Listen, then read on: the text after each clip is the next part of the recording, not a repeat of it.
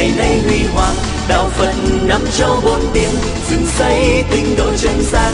Đạo phật ngày nay Pháp âm Đạo Phật ngày nay hân hạnh giới thiệu đến quý vị bài pháp thoại Đạo đức nghề nghiệp do Thầy Nhật Từ giảng tại Thiền viện Bồ Đề, Đà Nẵng. Ngày 8 tháng 3 năm 2008. Kính mời quý vị lắng lòng nghe.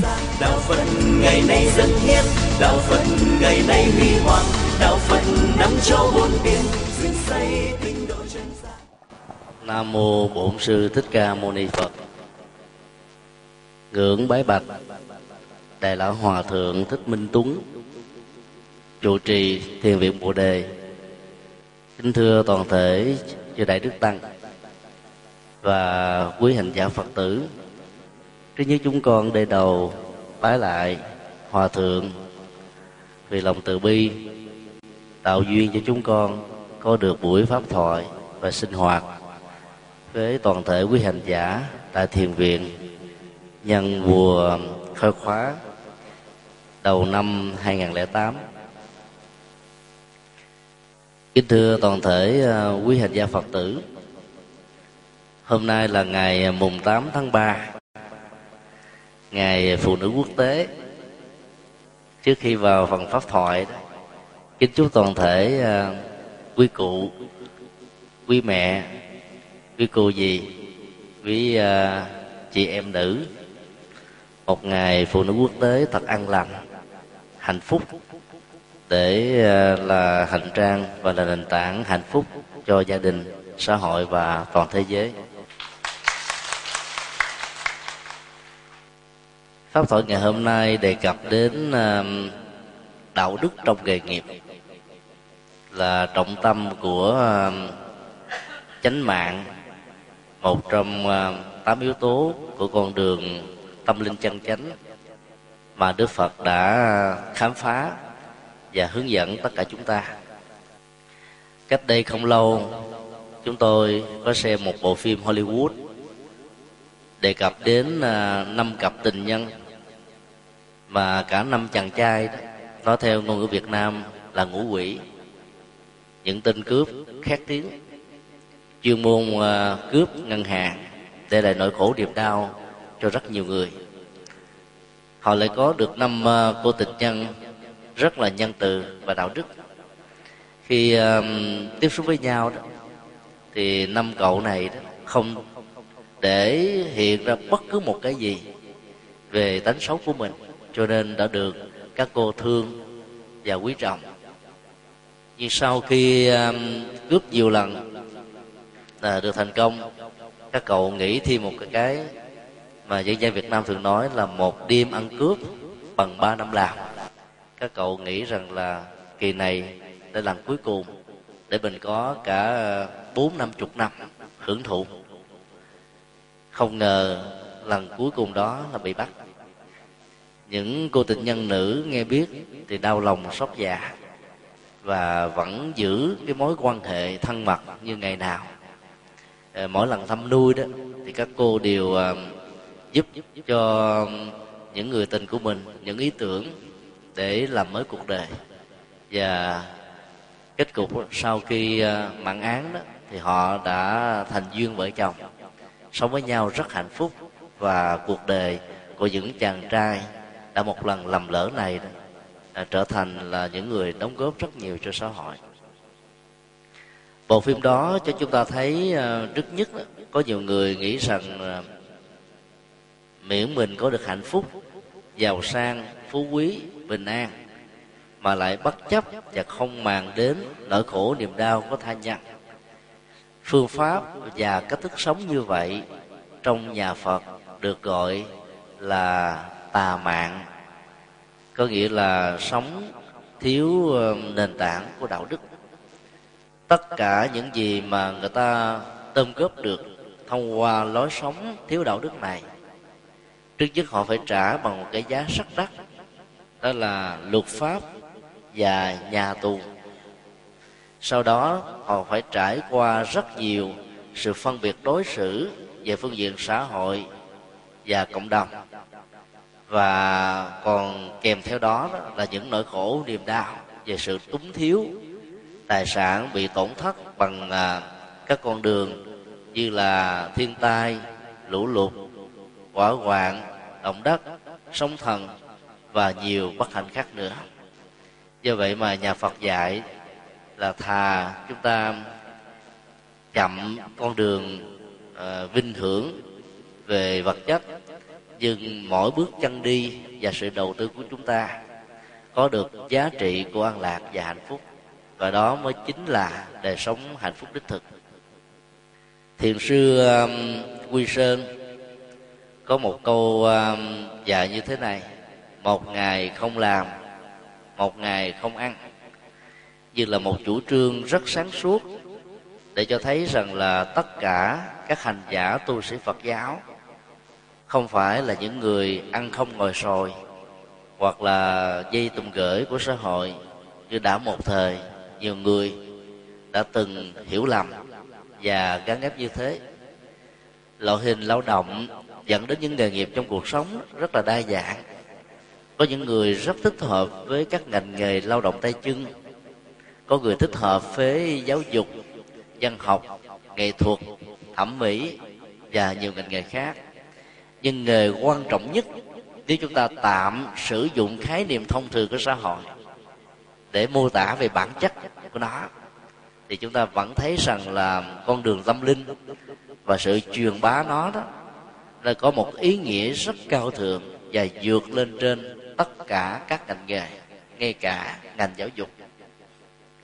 Các tu sĩ phật giáo là những người um, đang um, hoàn thiện con đường tâm linh cho mình trên cơ sở đó truyền bá con đường tâm linh và mang lại an lạc hạnh phúc cho tha nhân. Chủ trương một ngày không làm có nghĩa là tất cả mọi hành giả xuất gia ngày nào cũng đầu tư thời gian tâm huyết công sức cho sự phát triển con đường tâm linh một cách mỹ mãn. Và nếu không làm được như thế đó, thì thà rằng ngày hôm đó đó đói vì việc tiếp thụ mà không có sự chuyển hóa tâm thức sẽ trở thành như là một sự vay vay nợ của đàn na tính chủ. Các tổ trung hoa rất sâu sắc khi sánh ví công đức và phước báo của những vị xuất gia như là một cục đá mài. Người phật tử tại gia khi hiến cúng đến ba ngôi báo, trong đó có những vị xuất gia, thì mỗi một động tác và mỗi một sự phát tâm đấy, sẽ làm cho con dao phước báo của người đó được bén đi. Cắt cái gì cũng được, nguyện cái gì cũng thành, làm cái gì cũng xong. Trong khi đó, cục đá mài sẽ bị mòn sau những động tác mài, dũa, phước báo cúng dường của đàn đa do đó, một ngày không làm, tức là tu không có kết quả, làm không đúng trọn vẹn vai trò mục đích của người xuất gia thì ngày đó thà không ăn, còn hơn là mang nợ. Điều đó cho thấy rằng là mặc dầu là những vị xuất gia, tất cả những vị hướng đến con đường tâm linh này đều phải tu tập làm thế nào để cho ngày hôm nay hơn hẳn ngày hôm qua và ngày mai hơn hẳn ngày hôm nay. Con đường tinh tiến, phát triển không dừng như thế thì được gọi là chánh tinh tấn. Đó là sợi chỉ xuyên suốt để tạo ra sự thành công trong đời sống tâm linh, như là chánh mạng của người tu. Còn à, chánh mạng của người tại gia đó, nó không chỉ nhất thiết và đơn thuần liên hệ đến nghề nghiệp chân chánh như chúng ta hiểu về nghĩa đen của từ này.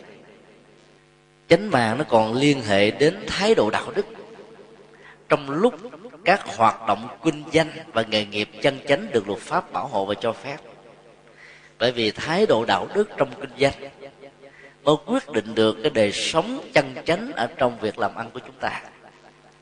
Tiếng việt gồm có hai từ nghề nghiệp, phản ánh một sự ảnh hưởng rất là trực tiếp và sâu sắc từ triết lý của nhà phật.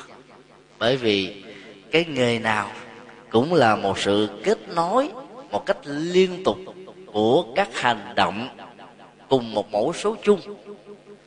Diễn đi, lặp đi lặp lại nhiều lần, trở thành như là một thói quen, gắn bó với đời sống kinh tế vật chất của mình và đã gắn liền với ờ, cảm thức cũng như là đời sống tình cảm của chúng ta. Và do vậy, nghiệp gì được tái lập đi lặp lại nhiều lần dẫn đến việc hình thành lên một cái nghề. Do đó khi uh, dấn thân vào một lĩnh vực ngành nghề chúng ta phải uh, huấn luyện để tạo ra những nghiệp phù hợp và có phương pháp thì kết quả của sự đầu tư và uh, sản phẩm kinh tế mà chúng ta đạt được mới cao. Đồng thời với lúc đó đó chúng ta tránh được những hậu quả những phản ứng phụ có thể ờ, gây ảnh hưởng tác hại xấu đến con đường à, hạnh phúc và đời sống của mình. Trước nhất ở trong kinh tạng bali đức phật dạy có sáu loại ngành nghề mà người phật tử chân chánh của ngài nên tránh.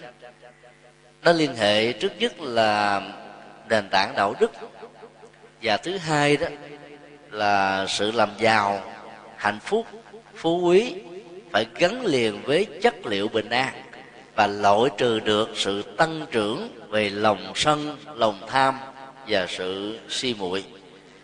Dấn thân vào các ngành nghề như thế đó thì à, nó có lợi cho chúng ta không chỉ ở hiện tại đời này mà còn nhiều kiếp về sau nữa sẽ là một sự sai lầm nếu như ai đó nghĩ rằng sau khi đi tu học Phật pháp một thời gian, tôi không còn bận tâm màng đến tất cả mọi thứ trên đời nữa. Nhiều người đã không còn muốn đi làm, không muốn còn buôn bán, không muốn giao tế vì nghĩ nhân tình thế thái, sự thăng trầm vinh nhục thành công thất bại lên voi xuống chó với biết bao nhiêu là sự căng thẳng và thách đố. Cho nên bây giờ muốn chuyên tâm tu học mà thôi. Người đệ tử tại gia cố gắng học theo ngài cấp cô độc một uh, mẫu mực về đời sống tại gia gắn liền với sự phát triển kinh tế dẫn đến sự đóng góp cho sự phát triển bền vững một quốc gia. Là các phật tử tại gia chúng ta nên trở thành cấp cô độc hoặc là con cháu của ông.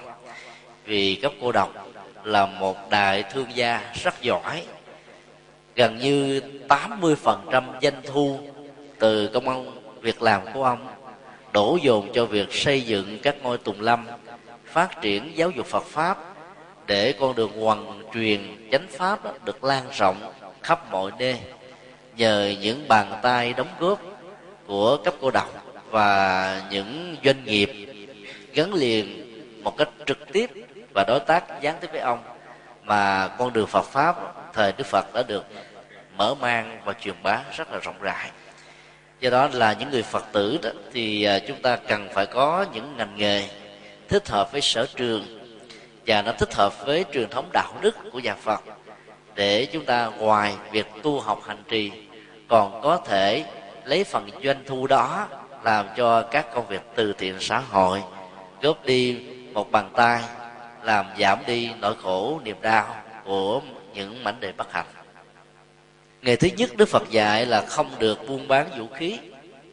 À, khi nãy hòa thượng viện chủ trao truyền bát quan trai giới giới đầu tiên là không được sát sanh.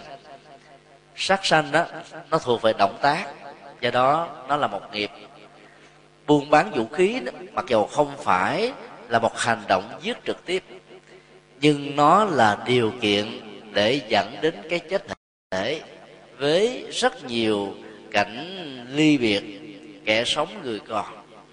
Nỗi khổ niềm đau trong các cuộc chiến không chỉ tồn tại kéo dài vài ba năm, nó còn ảnh hưởng đến nền kinh tế của một quốc gia và trực tiếp làm suy sụp đời sống gia đình của rất nhiều người dân vô tội. Do vậy mà việc buôn bán vũ khí đó nó sẽ là một sự uh, giết người hàng loạt. Nghiệp uh, buôn bán vũ khí có thể làm cho các quốc gia phần lớn là cường quốc trở nên giàu hơn. Sau mỗi một cuộc chiến đó, các cường quốc thường giới thiệu các sản phẩm vũ khí mới với những thành quả trong chiến trường. Những nước nhược tiểu đua nhau để mà mua với một lý do rất là logic chuẩn bị chiến tranh là để bảo vệ hòa bình. Việc mua và tích tụ các loại vũ khí hiện đại và tăng tiến sẽ làm cho quốc gia đó thoát khỏi được nanh vuốt của những quốc gia xâm lăng, bành trướng và bá quyền. Triết học và đạo lý của nhà phật cho chúng ta thấy sự suy luận logic như trên hoàn toàn trái ngược với bản chất hòa bình trong thực tế. Do vậy người phật tử cần phải lên án các hoạt động buôn bán vũ khí, các nhà máy sản xuất vũ khí, bởi vì đó mang lại sự tan nát và nỗi khổ niềm đau. Vào ngày à, 6 tây tháng 8 năm 1945 Hiroshima đã bị đánh bom. 140.000 người đã qua đời. Hàng trăm ngàn người bị thương tật ba ngày sau, tức là 9 tháng 8 cùng năm, Nagasaki bị đánh bom. 80 ngàn người qua đời. Mấy chục ngàn người bị thương tích. Sự thương tích và ảnh hưởng của chiến tranh qua hai quả bom nguyên tử lần đầu tiên được thử nghiệm trong à, sự mâu thuẫn thế chiến thứ hai đã làm cho đất nước ngược, rơi vào tình cảnh là khốn cùng. Cũng rất may với sự ảnh hưởng của triết học nhà phật. Những người nhược nhỏ bé, thông minh cần cù đã gây dựng lại đất nước sau mấy mươi năm. Và bây giờ, họ đã không còn đi về cái hướng của chiến tranh, phát triển kinh tế một cách tột bực và trở thành một trong đại cường quốc về khoa học kỹ thuật trên thế giới hiện nay.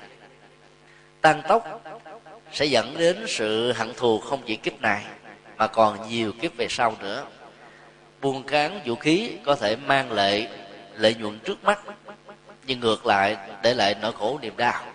Do vậy, người phật tử phát triển cái ngành nghề chân chánh này bằng cách là kêu gọi hòa bình, bảo vệ môi trường, tôn trọng sự sống và nhìn thấy cái quyền bình đẳng về giá trị sự sống là duy nhất mà đức phật đã dạy. Cho nên cố gắng làm để cho xã hội được bình an, hạnh phúc và thái bình. Nghề thứ hai, người phật tử không được tham gia giàu trực tiếp hay gián tiếp là nghề buôn bán người. Buôn bán người gồm có ba trường hợp. Thứ nhất là buôn bán nô lệ. Thứ hai, sử dụng nô lệ.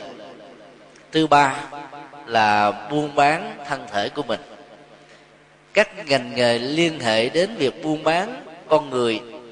Gần đây đã được báo chí việt nam lên tiếng. Rất nhiều người mẹ, do vì nghèo, đã bán con ruột của mình với một cái giá chỉ có năm mười triệu.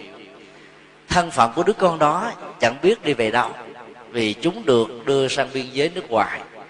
Nếu là người nữ, sau này sẽ trở thành những người phục vụ ở lầu xanh. Nếu là người nam thì đi phục dịch lao động tay chân cho đến lúc qua đời. Và do đó các mảnh đề bất hạnh như vậy đã đẩy xã hội vào những cái khủng hoảng lớn. Do đó việc buôn bán con người vì mục đích lợi nhuận và kinh tế đó, bị lên án trong nền tảng đạo đức của phật giáo mà ngày nay luật pháp mới chính thức ban hành bằng những điều khoản luật lệ để bảo hộ cái quyền sống của con người và nhất là những thành phần thuộc về thế giới thứ ba hay những con người bất hạnh. Buôn bán thân thể, nó là một loại nghề nghiệp được xã hội phương tây vốn đặt nặng về nền văn hóa phật dục, khích lệ và bảo hộ bằng luật pháp. Những người làm ngành nghề này được gọi trong luật pháp của họ là công nhân tình dục. Vào những cái ngày lễ quốc tế của công nhân tình dục tất cả họ xuống đường để đòi hỏi các quyền lợi và yêu cầu chính phủ các quốc gia giảm thuế để cho ngành nghề đó được phát triển một cách tốt đẹp hơn. Nhưng trong nhà phật thì cái con đường đó một là một trong những cửa ngõ dẫn đến sự khủng hoảng đạo đức của rất nhiều gia đình và nó là một cái phương tiện trực tiếp truyền bá và lây lan cơn bệnh của thế tỷ đó là hiv và sida. Vào năm à, 2003 chúng tôi được à, cơ hội tham quan 10 ngôi chùa tại Thái Lan dọc theo biên giới với Miến Điện bao gồm các tỉnh Chân Rai, Chân Mai, Chân Nai. Tại 10 trung tâm này đó thì cứ mỗi một à, ngôi chùa có một cái làng của người sida và hiv ở giai đoạn cuối lúc đầu các nhà sư chư vị tôn đức chủ trì gặp rất nhiều phản ứng từ bá tánh và những người gắn bó như là đại thí chủ của ngôi chùa với một sự suy nghĩ rất đơn giản. Chúng tôi đem của tới cúng dường tam bảo để ủng hộ con đường tâm linh, có đâu chia sẻ cho những người ăn chê và làm ừ, đổ nát đời sống xã hội. Các nhà sư đã bị một sức ép rất lớn vì nhiều đại thí chủ đã bỏ chùa. Nhưng lòng từ bi không cho phép các hòa thượng, các thượng tọa dừng lại. Cho nên các ngài vẫn tiếp tục làm. Và kết quả là các cái làng sida đã được xây dựng trong các ngôi chùa. Nhờ đó mà những người này đó, hàng ngày được nghe kinh kệ làm lao động tay chân mây tre lá thủ, tiểu thủ công nghiệp, tìm ra được một ngành nghề thích hợp và thông qua việc niệm phật ngồi thiền cùng với việc làm mà họ quên đi được những cái bất hạnh về xã hội những phân biệt đối xử của cộng đồng. Nhờ đó những cái năm tháng cuối cuộc đời họ sống ở trong sự bình an. Qua đời và tái sanh trong tình huống này đó, sẽ dẫn đến một cái cảnh giới mà cái đời sống quá khứ dầu là bị tình cờ hay là một phút sai lầm có thể làm cho họ có một hướng quay đầu về bờ cho nên đạo lý và triết học của nhà phật dạy chúng ta không nhìn con người bằng cặp mắt và lăng kính về quá khứ của người đó. Nói một cách khác là nhà phật dạy chúng ta một sự độ lượng để nhìn thấy cái sai lầm của con người như là một thuộc tính. Để từ đó chúng ta mở cửa giúp cho họ trở thành người tốt đẹp hơn. Chính vì thế mà triết lý về nghiệp của nhà phật không bao giờ chấp nhận có một định mệnh với sự an bài của thượng đế và các vị thần linh. Nghiệp do chính chúng ta tạo ra, và do đó chúng ta vừa là kiến trúc sư, vừa là nhà đạo diễn, vừa là diễn viên, vừa là người viết kịch bản cho chính bộ phim cuộc đời của mình. Và do vậy, không ai ngoài chính chúng ta phải trực tiếp tiếp nhận hậu quả tốt hay là xấu của nó. Buôn bán thân thể là một ngành nghề được xem là thấp nhất trong tất cả các ngành nghề trong xã hội.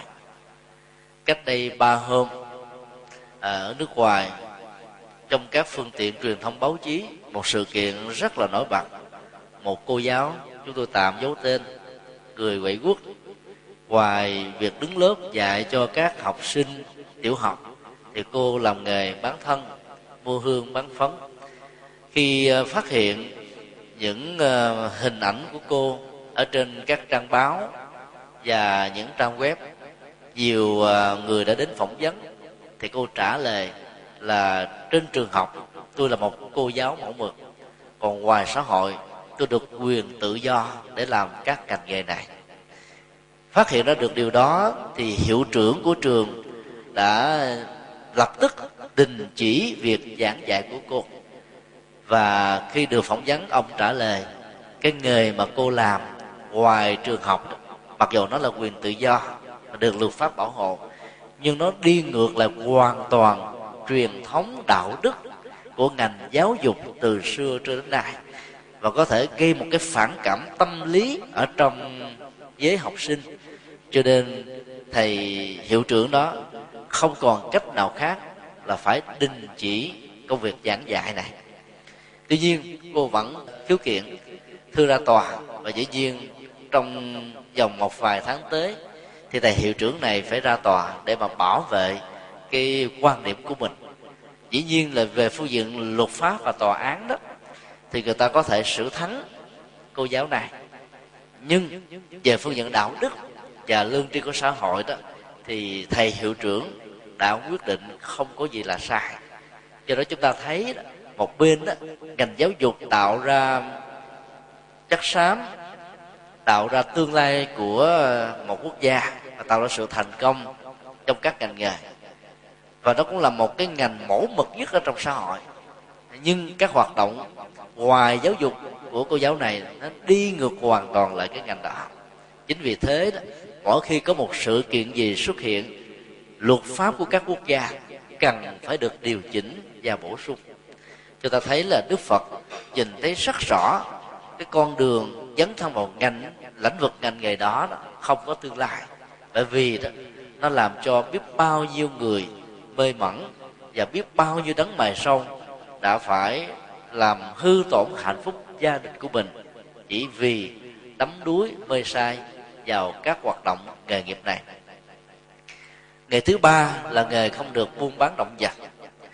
Trong lúc truyền giới, chúng ta đã được nghe hòa thượng dạy là cần phải ờ, phát triển về lòng từ bi. Việc là ăn mặn không phải là một ờ, điều giới cấm đối với những người phật tử tại gia. Nhưng sự ăn chay đó vẫn là một trong những điều được khích lệ và nếu là phật tử gia mà vẫn có thể được ăn chay trường. Thì đó là một cái phước báo vì việc làm đó sẽ giúp chúng ta hạn chế một cách tối đa các nghiệp sát, phát triển một cách tối đa hành động của lòng từ bi. Chúng ta nhìn thấy được mạng sống của các loài động vật cũng quý giá không kém gì mạng sống của chính con người. Mặc dầu các loài động vật không có những loại ngôn ngữ với một hệ thống gồm văn phạm, câu cú, chữ nghĩa mà con người có thể hiểu một cách trực tiếp. Nhưng thông qua các biểu hiện về tay chân, tiếng la thất thanh, sự dãy dụa khi bị hành quyết, chúng ta thấy rằng chúng đau đớn, không thua kém gì chính con người lâm vào hoàn cảnh tương tự. Do vậy, việc ăn chay sẽ làm cho bao tử này không còn là một cái đại nghĩa trang giết và giam nhốt biết bao nhiêu là mạng sống ở trong đó mà chưa từng có một lần xúc làm cho nó được trở nên thanh tịnh. Do đó việc không làm nghề buôn bán gia súc còn bao gồm là không uh, làm nghề đồ tể không chăn nuôi vì các hoạt động đó, đó dẫn đến một cách trực tiếp sự giết hại mạng sống của các loài sinh vật. Mấy năm trở lại đây khắp thế giới đang rất là quan ngại về ờ, dịch cúm gia cầm và do đó các quốc gia phần lớn đã ra một cái sắc lệnh thiêu hủy và giết tập thể mạng sống của chúng nhằm để bảo toàn mạng sống và sự bình an của con người.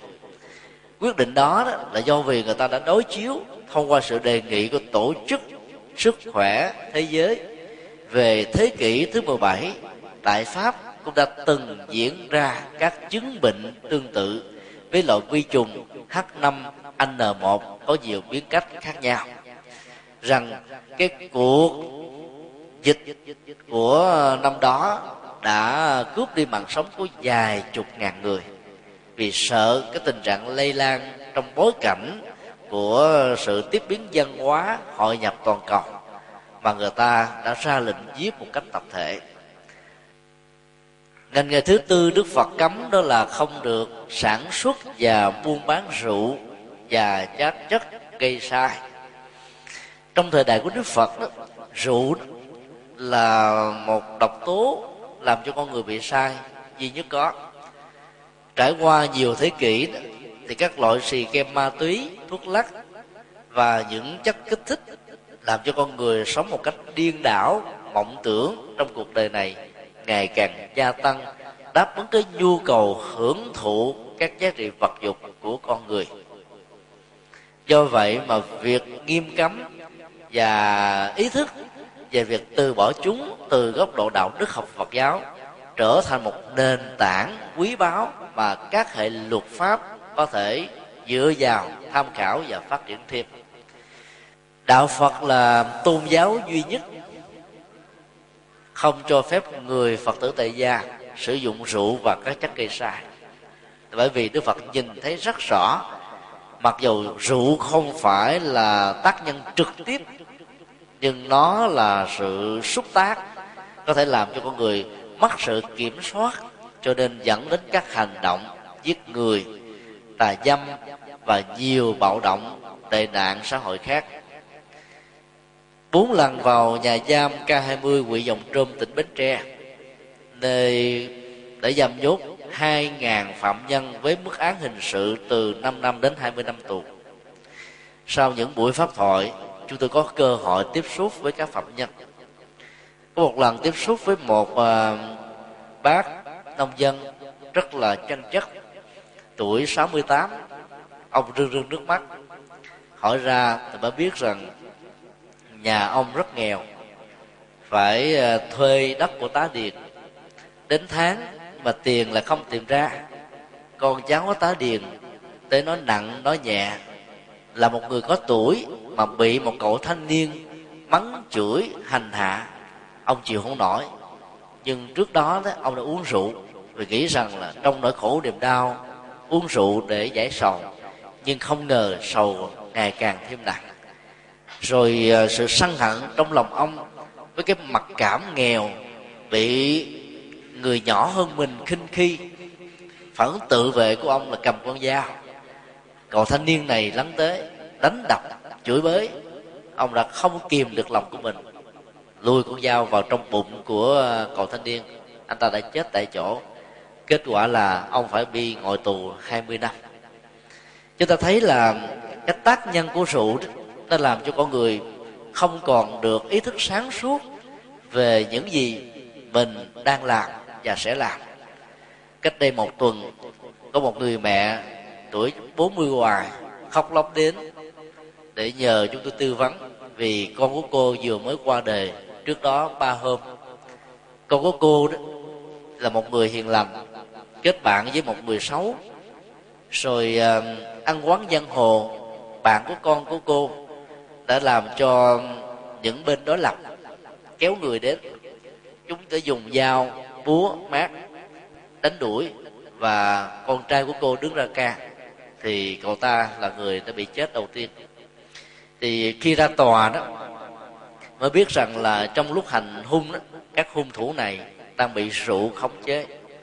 Cho nên tòa đã phán quyết là giảm án là bởi vì ờ, việc làm đó, đó nó là ngoài ý muốn chứ không phải là một sự cố tình hành hung. Người mẹ rất là đau khổ. Ngày nào cô cũng muốn là mong cho những uh, kẻ hung thủ với con cô cũng bị chết một cách tương tự. Cho tôi khuyên cô là không nên làm như thế. Cái chết của người quá cố dù bất kỳ một động tác nào không thể làm cho người đó sống lại. Vấn đề ở chỗ là một người phật tử đã từng đi chùa thực tập lòng từ bi thì chúng ta hãy buông cái ăn quán giang hồ và mong cho kẻ hung thủ đó đó từ đây hồi đầu để hướng về thiện.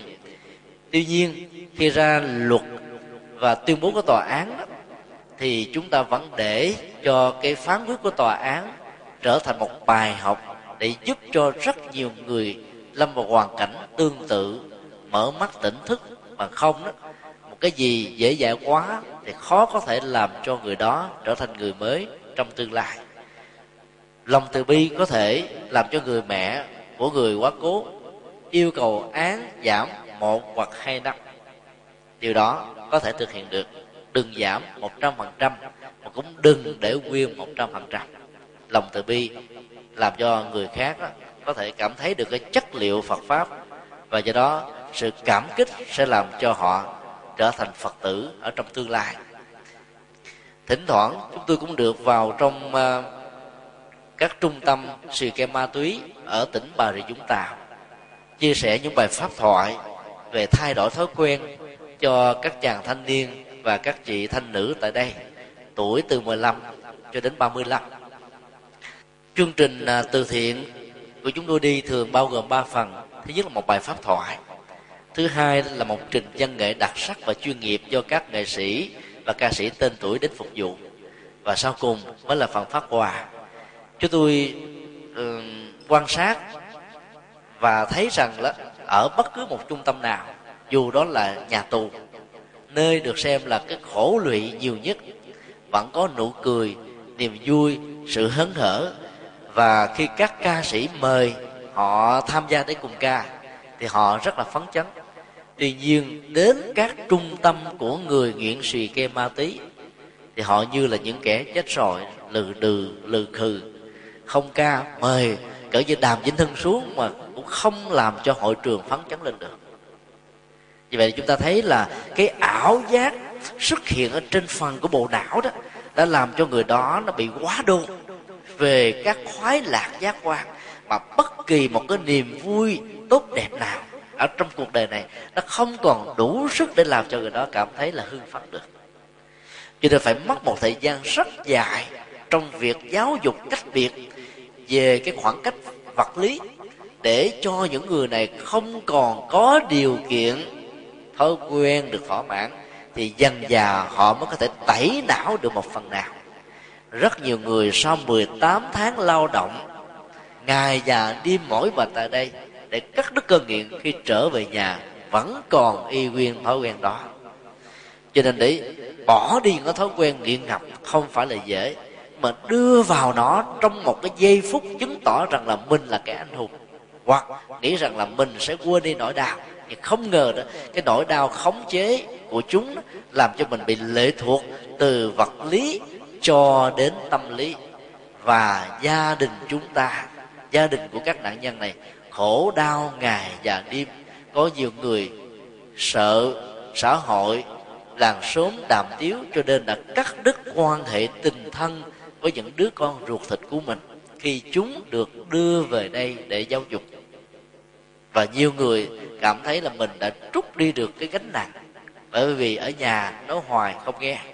Và khi không có đủ tiền tiêu để phục vụ cho các cơ nghiện đó đó, thì những chàng thanh niên và những cô thanh nữ này trở thành kẻ trộm cắp đầu tiên tiền của của cha mẹ và người thân của mình, chỉ vì thỏa mãn một cơn nghiện do đó việc buôn bán các loại chất gây sai đó, đã làm cho xã hội này trở nên rất là điên đảo.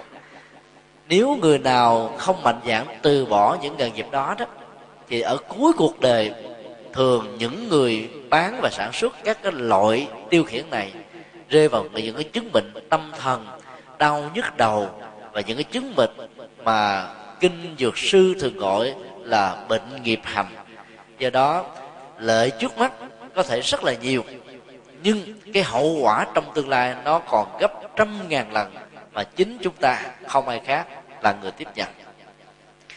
Mỗi năm khi đọc và biết được cái báo cáo về à, phần nộp thuế cho nhà nước đó thì hãng bia và hãng thuốc lá tại thành phố Hồ Chí Minh là đặt doanh thu cao nhất, gấp 2 cho đến 4 lần so với chỉ tiêu của nhà nước đặt ra.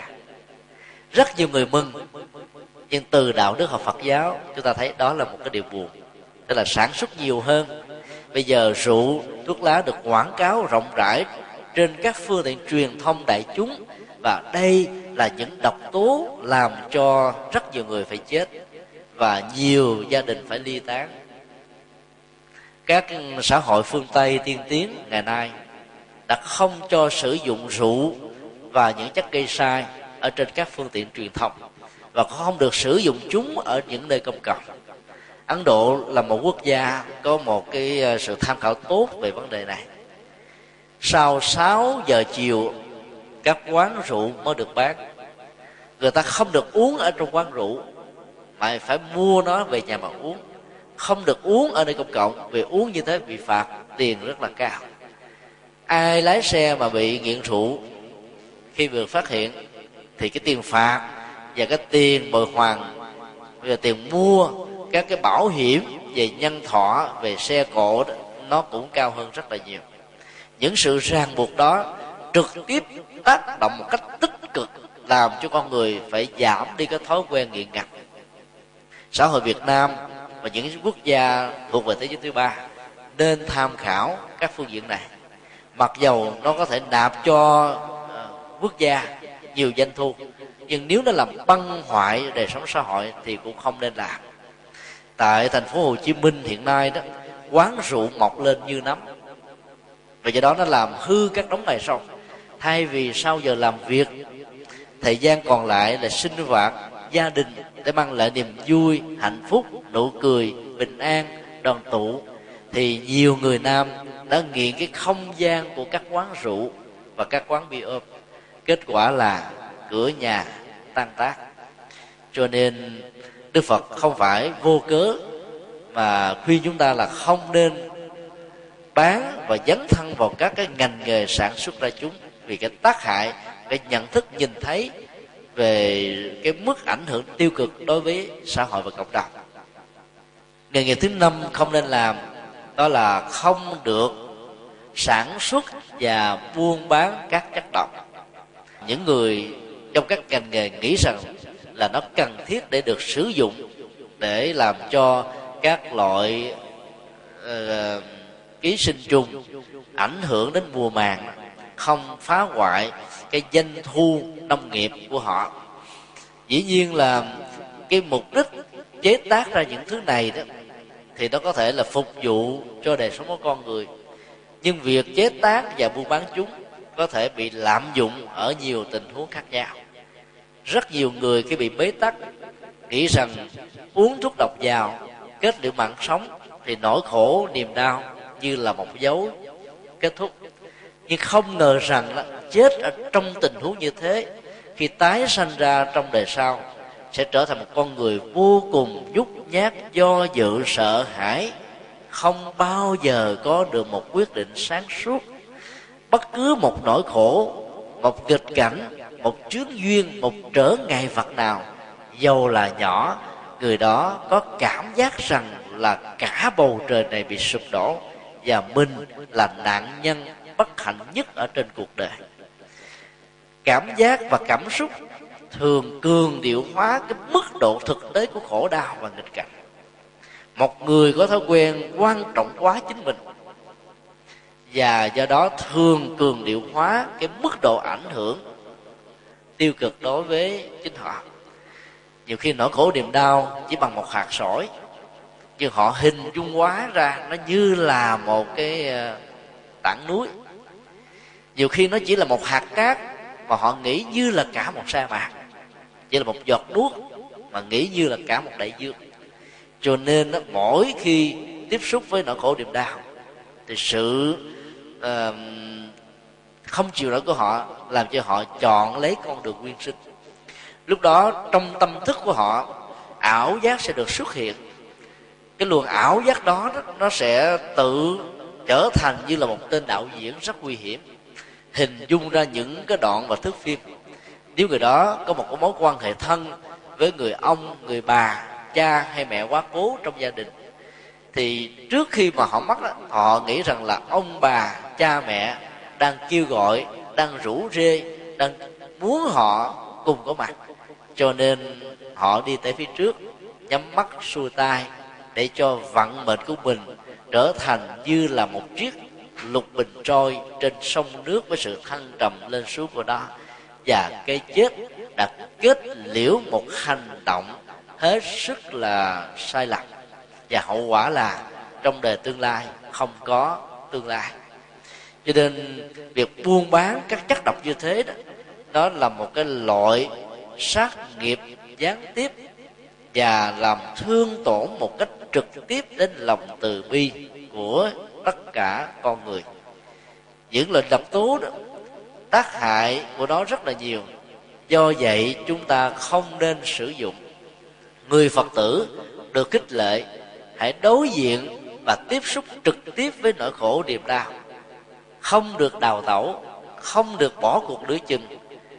Cái khó bó cái khôn ló cái khôn, nó xuất hiện ở chỗ nào, phải giải quyết ở chỗ đó. Công thức tứ diệu đế được xem là bốn kỹ năng để làm một con người từ khổ đau trở nên hạnh phúc, từ người phàm trở nên thánh, cho nên được gọi là tứ thánh đế. Tại sao nó lại có một cái tác dụng chuyển hóa như vậy?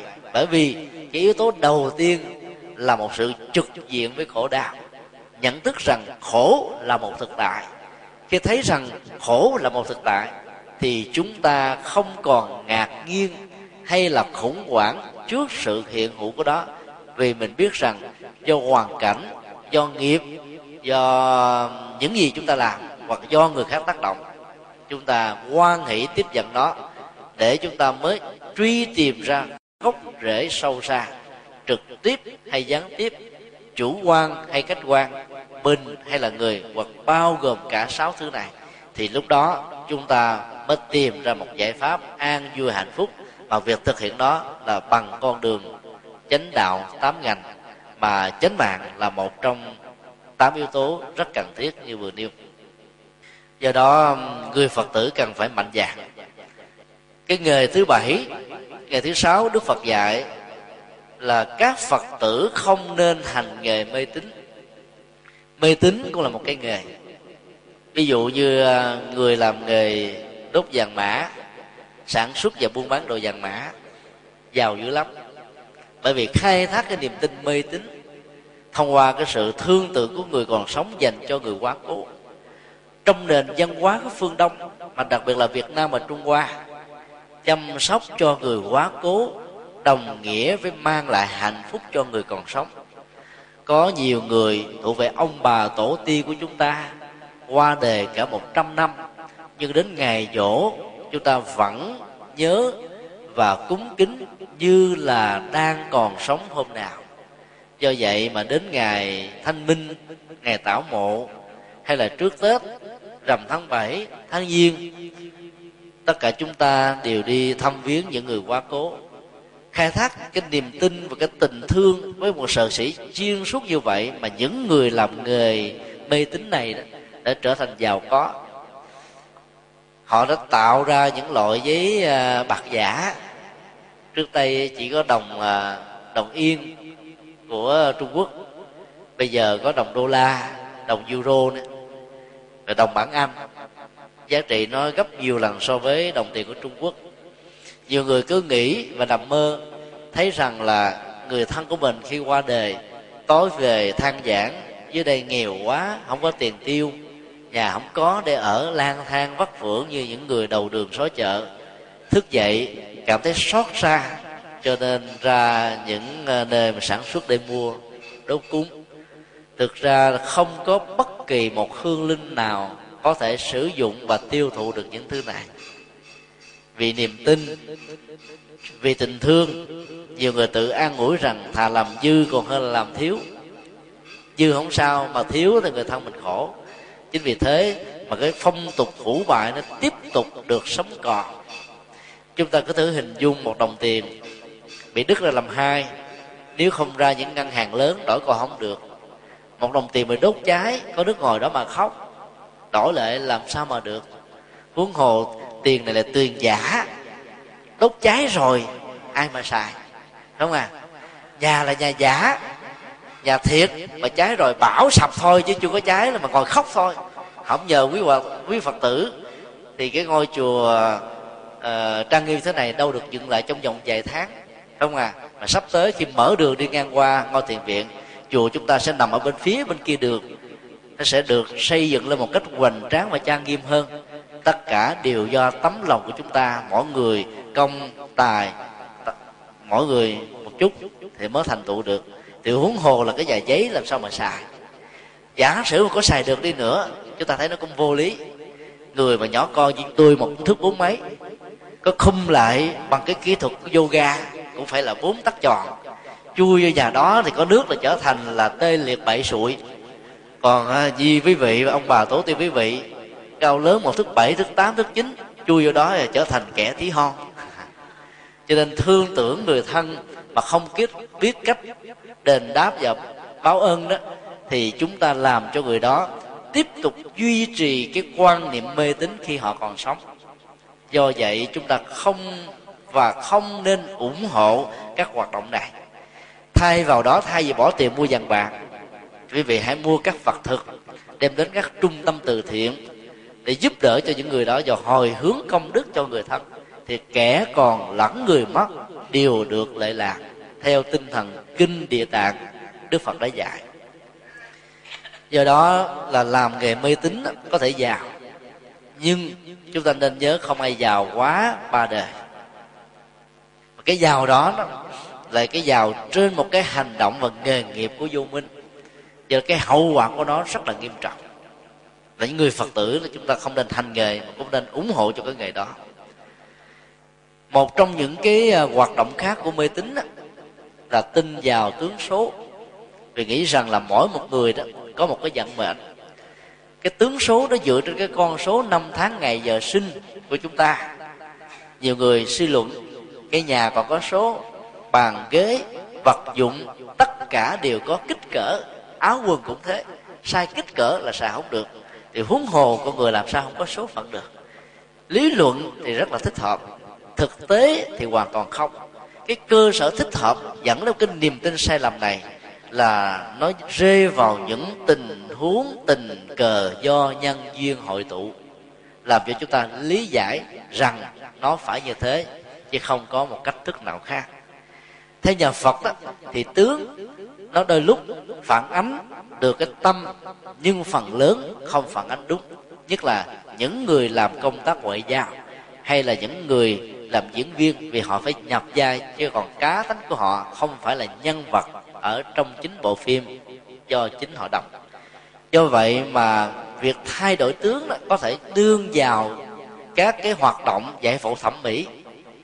Tính cách của họ nếu không được giải phẫu thì vẫn còn y nguyên. Ai cũng biết Maradona, một cầu thủ siêu sao của thế kỷ 20 chiều cao của anh đó chỉ có một thước 55 sau khi được tư vấn giải phẫu thẩm mỹ, cái cột xương sống nâng cái khoảng cách xương lên chút xíu thì họ, anh đã được một thước 65 nhưng cá tánh của anh ngày càng xấu hơn sau khi giải phẫu thẩm mỹ. Bởi vì anh rất là nóng và là một cái người nghiện ma túy. Do cái cơn nghiện này đã làm cho gia tài sự nghiệp danh tánh của anh thăng bại danh liệt. Bây giờ đó nghĩ đến Maradona, người ta chỉ nghĩ là một người có tài năng nhưng mà không có đạo đức. Bởi vì thỉnh thoảng anh chơi gian. Và khi nói là anh cãi lộn, thậm chí đánh lộn ở trên sân cỏ do đó đó là việc giải phẫu thẩm mỹ, có thể làm chúng ta đẹp thêm một phần. Nhưng nó không thể nào mang lại cái hạnh phúc nếu chúng ta không giải phẫu cái tâm. Do vậy là đừng nên tin vào tướng số. Là bởi vì có nhiều người gương mặt đó có thể rất là xấu rất là dữ. Nhưng tâm của họ là đức phật từ bi. Tâm của họ có thể là bồ tát quan thế âm, rất là hiền lương, nhân từ, đạo đức. Do đó, đánh giá con người qua tướng trạng thì được đức phật ở trong kinh kim cang gọi là đang đi một con đường vòng. Không bao giờ thấy được phật tánh của chính mình, cũng không bao giờ thấy được đức phật thật. Tà đạo không phải con đường sai quấy, mà là một con đường vòng chúng ta phải đi chánh đạo là con đường trực tiếp thẳng, giống lên đường máy bay, đường chim bay. Chúng ta sẽ tiết kiệm được nhiên liệu, tiết kiệm được thời gian, và kết quả nó sẽ làm cho mình đạt được nhiều thứ mà mình đầu tư một cách rất là xứng đáng. Do đó là tin vào tướng số đó sẽ làm cho mình bị hoang mang nhiều hơn là giải quyết được vấn đề. Ngày hôm qua, đang có mặt ở trên chùa non nước, chùa linh ứng. Trong lúc lễ phật vừa ra xong chúng tôi nhận được một cú điện thoại ở nha trang không biết là ai hỏi rằng là thưa thầy xin thầy cứu giúp tôi bị mắc bệnh đằng dưới tức là bị ma nhập á. Và cô phật tử này hỏi rất nhiều câu à, mong rằng đó là có dịp vào trong sài gòn để nhờ chúng tôi giúp cho cô vượt qua được cái bệnh đó. Thực ra đó thì cô không có mắc bệnh ma nhập gì hết mà cô bị cái bệnh là ảo tưởng do cái niềm tin mê tín mà ra. Chứ tôi hỏi là lý do sao mà cô tin rằng cô bị bệnh đằng dưới? Thì cô nói là cô ờ, lúc nào cũng thấy có ma quỷ đi theo bên mình. Ma quỷ nó làm cho mắt ăn, bỏ ngủ. Rồi đi các thầy pháp, thầy cúng. Thầy pháp, thầy cúng nói, mấy năm trước à, có một chàng thanh niên đẹp trai thương mà không đáp được tình thương, cho nên anh ta tự tử mà chết. Bây giờ anh theo hoài, cho nên cái duyên nó không thành tựu được. Ờ, đi tới đâu đó là nó cũng khổ đau. Do đó mong giải cái nghiệp đó. Thì ờ, khi mà tiếp xúc, hỏi những câu hỏi thì chúng tôi biết chắc rằng là cô không hề mắc vào chứng bệnh này. Vì cái người mắc vào chứng bệnh ma nhập đó, thì chúng ta phải thấy rằng là trong cơ thể vật lý năm uẩn, sắc, thọ, tưởng, hành thức, có sự tồn tại trong một lúc hai tâm thức. Tâm thức của chính người đó đó như đang bị khóa lại bởi một cái chìa khóa và dây xiềng xích rất mạnh mà người đó không đủ sức để vẫy vùng. Phủ trùm lên cái màn tâm thức đó là tâm thức của hương linh. Và nếu hương linh là một cụ già 80 tuổi thì giọng nói của người bị nhập sẽ là một bà già trọ trẻ. Nếu người nhập á, là một người đàn ông thì người bị nhập sẽ nói giọng của một người đàn ông nếu người nhập làm người câm thì người bị nhập sẽ trở thành người nói bằng các dấu ngón tay mà thôi. Trong khi đó cô này không hề thay đổi giọng nói. Trước khi cô có cảm giác cô bị nhập đang khi cô, cô có cảm giác cô bị nhập và do đó đó chỉ là một ảo giác mà ảo giác này là do các ông thầy pháp thầy cúng. Đón ra mà. Cho nên cô bị một cái ám ảnh và chính những ám ảnh đó, nó thuộc về mê tín và dị đoan. Rồi cuối cùng nó thay vì khi mà mình không thành tựu được cái hôn nhân hay là tình yêu, mình truy tìm nguyên nhân qua công đức của tư vừa đế. Có phải do cách sống của ta? Có phải do mình vô duyên ở trong giao tế? Có phải mình quá dè dặt, thương, thấy người kia là lý tưởng mà không dám thổ lộ? Đến lúc mà thổ lộ, người ta đã có người tình khác rồi hay là những nguyên nhân, những nguyên do gần và xa khác nữa? Truy tìm ra thì chúng ta sẽ khắc phục được vấn đề. Đằng này nghĩ rằng đó là có một con ma nào đó đi theo mình. Cho nên đổ thừa cho con ma đó. Rồi một lý do thứ hai, cô đọc một bài kinh và nói rằng là mình bị cái bệnh túc nghiệp, tức là bệnh nghiệp của đời kiếp về trước. Do vì cái quan niệm đó, cho nên cô không nỗ lực để tháo gỡ bằng những hành động và nghiệp mới và chấp nhận nó như là một vận mệnh đã được an bài. Thì người chấp nhận vận mệnh an bài cũng là đang sống với cái nghiệp mê tín dị đoan. Như vậy là không làm nghề mê tín dị đoan là chúng ta không tuyên truyền những cái niềm tin sai. Không phổ biến những cái không có lợi cho sự ờ, chuyển nghiệp. Bởi vì chúng ta biết rằng là mọi thứ đều có thể được thay đổi. Tâm thay đổi thì hành động sẽ được thay đổi theo đây là sáu loại hạnh nghiệp, dẫn đến sự khổ đau không chỉ cho chính mình, gia đình, xã hội mà cả toàn thế giới. Không chỉ ở đời này mà còn đời tương lai nữa.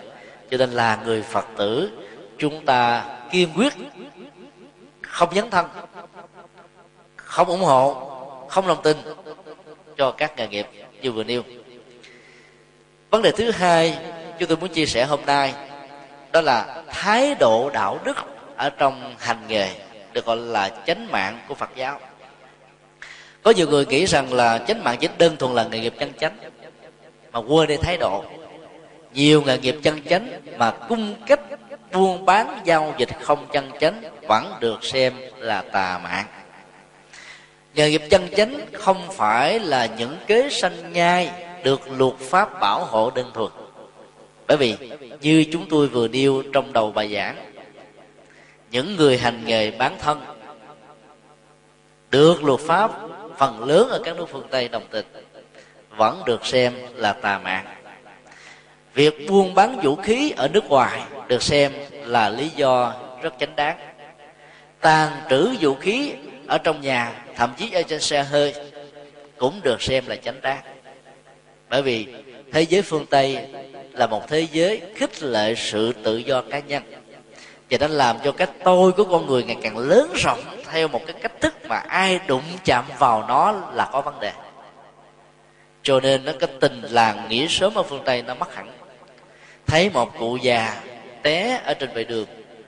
Người phương tây không dám ngồi xuống để đỡ cụ dậy, vì nghĩ rằng sẽ bị liên lụy. Nếu có thương cụ lúc đó, họ gọi điện thoại di động đến 911 hoặc là những sở cấp cứu đến để đưa người đó về bệnh viện. Còn chính bản thân họ không dám trực tiếp làm. Vì làm như vậy đó đôi lúc đó, có thể bị vạ lây. Do đó nhiều gia đình ở cạnh nhau 50 năm trời mà không biết ông bà bên nhà tên họ là gì. Bởi vì người ta không muốn sự liên lụy. Chính vì vậy khi bị một bế tắc về tình cảm gia đình không có lối thoát rất nhiều người đã tự tử và bị tâm thần. Không chia sẻ được, không tháo gỡ được, không giải tỏa được, không phóng thích được, ôm ấp nỗi đau và trở nên bế tắc hoàn toàn. Căn nhà ở hoa kỳ nhỏ cũng là 400 mét vuông, lớn là khoảng một ngàn rưỡi mét vuông. Một gia đình chỉ có hai cho đến bốn thành viên. Ở tuổi 18 chính quyền khuyến khích cho người ta có gia đình, có nhà cửa bằng cách là mua trả góp. Sau 10 cho đến 20 năm nỗ lực làm ăn chân chánh thì họ có được một căn nhà với cái quyền sở hữu và các phương tiện vật chất đủ đầy. Nhưng khi một bế tắc nó diễn ra đó, thì người ta có khuynh hướng là đóng cửa ở riêng phòng của mình. Và trong một căn nhà là cả nhiều thế giới với nhiều cái tôi khác nhau. Các cái tôi đó vì lòng tự ái, vì mặc cảm, vì nghĩ rằng có tịch có rụt rịch. Ai nói trước là người đó có lỗi cho nên nó làm tạo thành rất nhiều cái địa ngục trên trần gian.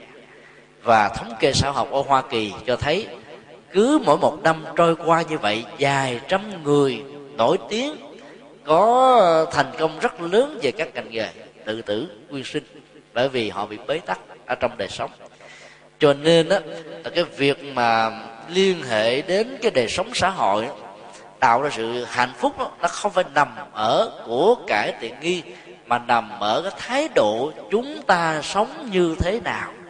Chúng ta có hiểu được giá trị của chân hạnh phúc hay là không. Do đó về cái thái độ đầu tiên của chánh nghiệp đó là tri túc. À, tri túc là một sự hài lòng.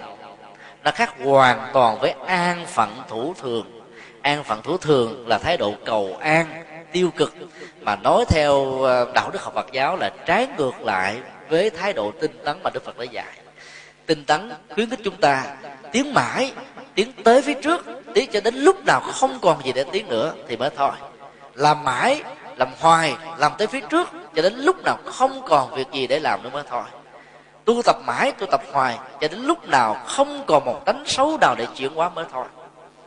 Và do đó người người ờ, phật tử mà làm các lĩnh vực ngành nghề, nhất là các kinh doanh thì cần phải đầu tư là tạo ra tài sản thật là nhiều thật là giàu để chúng ta sử dụng chúng cho các mục đích công ích xã hội. Thì mới đúng thật sự là tinh tấn. Còn hài lòng đó nó thuộc về thái độ và nhận thức. Bởi vì chúng ta biết đó, giữa cái ước mơ và hiện thực đó nó có một khoảng cách rất là lớn. Cái khoảng cách đó nhiều hay ít nó lệ thuộc hoàn toàn vào điều kiện nhân quả và duyên. Chúng ta cứ nỗ lực bằng phương pháp bằng trái tim bằng tấm lòng. Kết quả ra sao thì cứ ra không bận tâm không màng không tiếc nuối không khổ đau không quỵ lụy không sợ hãi. Không thành công lần này nỗ lực lần thứ hai lần thứ ba lần thứ tư cho đến lúc nào nó mang lại sự thỏa mãn với những đầu tư của chúng ta thì thôi.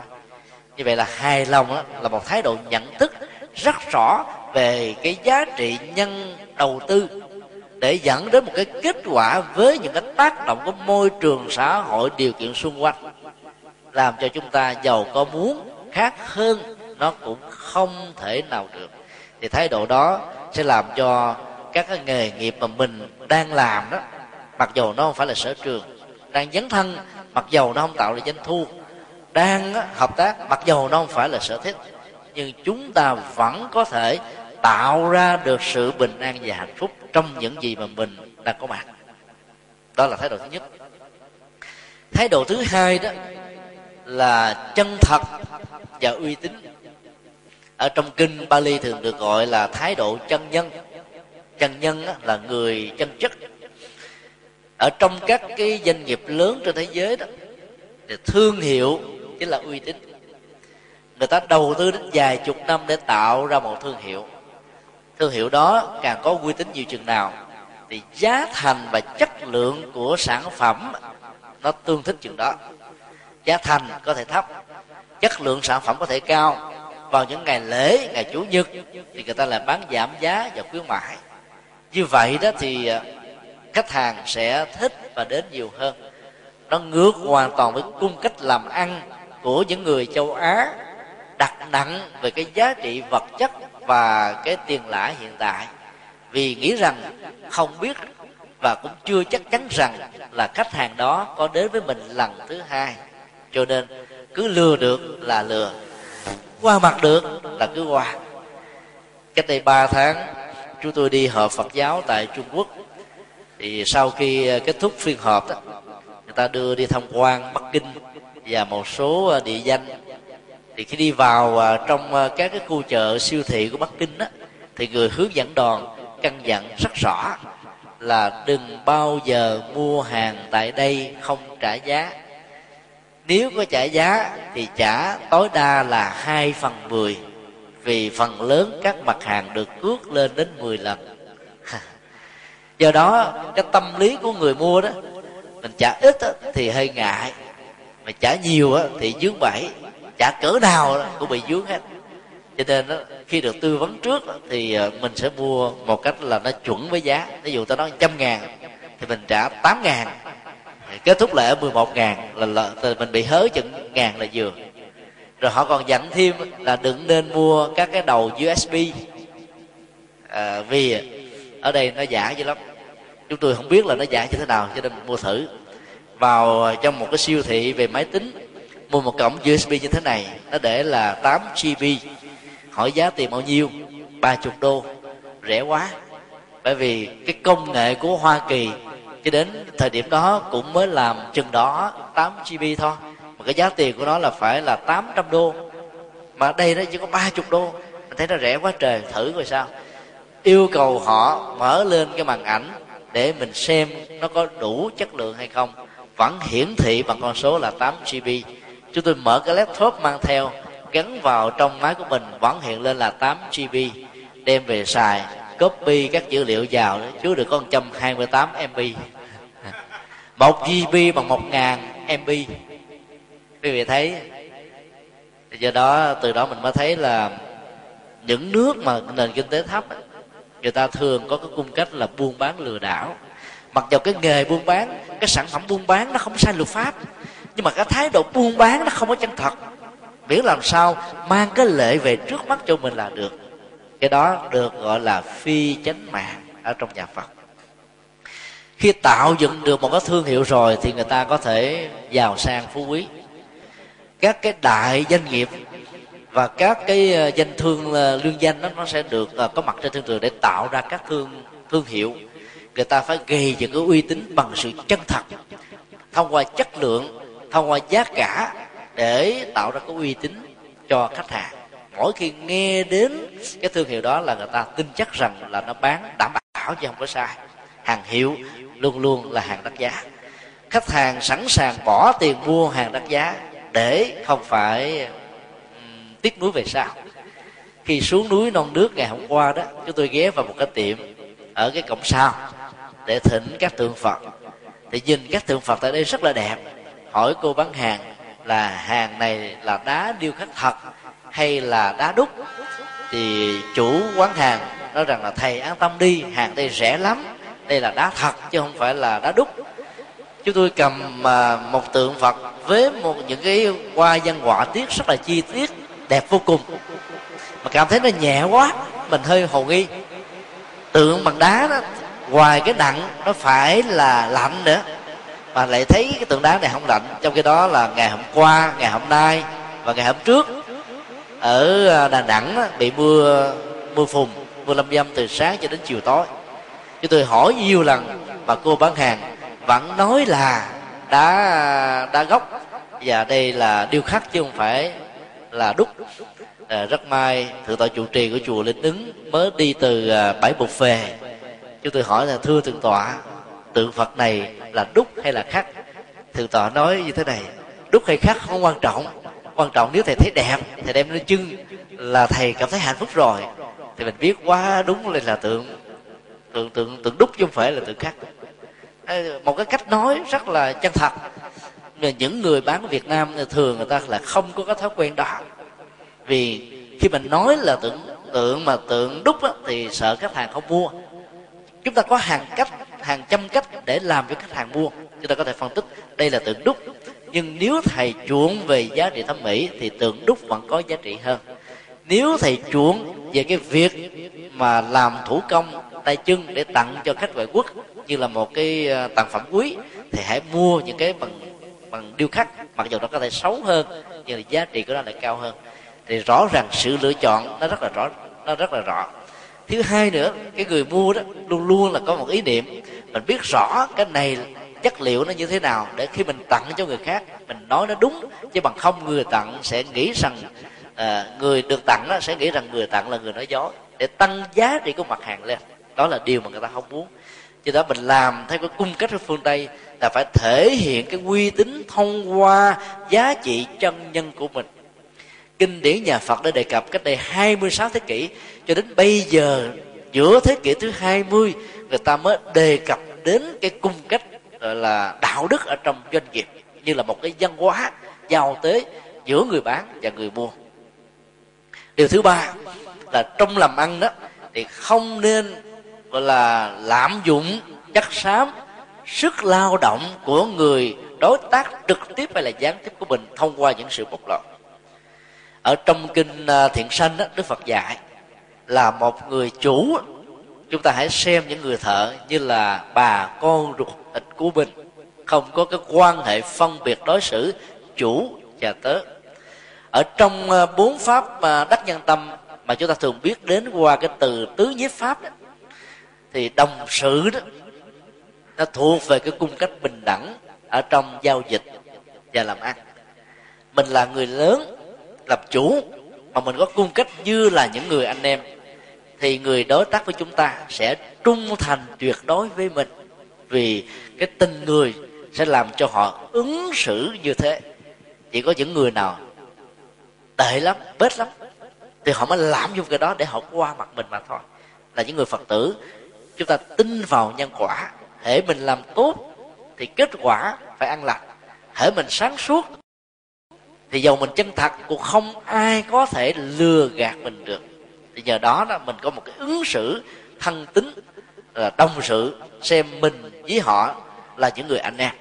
Thì cái kết quả đắc nhân tâm để dẫn đến cái sự đổ đầu tư cái năng lực chất xám của họ một cách cao nhất cho sự thành công của chúng ta. Làm như vậy đó, thì chúng ta tưởng thưởng những người giúp đỡ mình hợp tác với mình một cách xứng đáng với những gì mà họ đã dành cho ta. Cái đó là sự bình đẳng về lao động. Đó là một cái thái độ rất là liêm khiết, rất là tri thức mà những người phật tử cần phải phát huy. Cái tiếp là chúng ta không nên lòn cuối ở trong các cái mộ dịch giàu như thế người lòn cuối có thể làm cho người khác hài lòng, thỏa dạ nhưng sau đó, với một mục đích rất đen tối, bản chất của người lòn cuối thường kéo theo một tính cách tâm lý là thượng đội hạ đạp làm hài lòng kẻ trên bằng sự tăng bốc họ những cái giá trị vượt lên trên những gì thực tế mà họ có. Nhưng đồng thời đạp đổ trù dập và bóc lột những người làm việc dưới trướng của mình. Những người này phải chịu một cái hậu quả, trước nhất là cái nhân lừa đảo cái thứ hai là ứng xử một cách thiếu đạo đức với những người trực tiếp hoặc là gián tiếp làm việc. Cho nên những lao động chân chính đó, cần phải nhìn thấy rất rõ là cái tính cách xem người khác hợp tác với mình là những người thân để cho mỗi một cái giao dịch của chúng ta đều mang lại tình thương thiết lập cái nhịp cầu cảm thông và do đó hạnh phúc sẽ lan truyền khắp mọi nơi mọi chốn.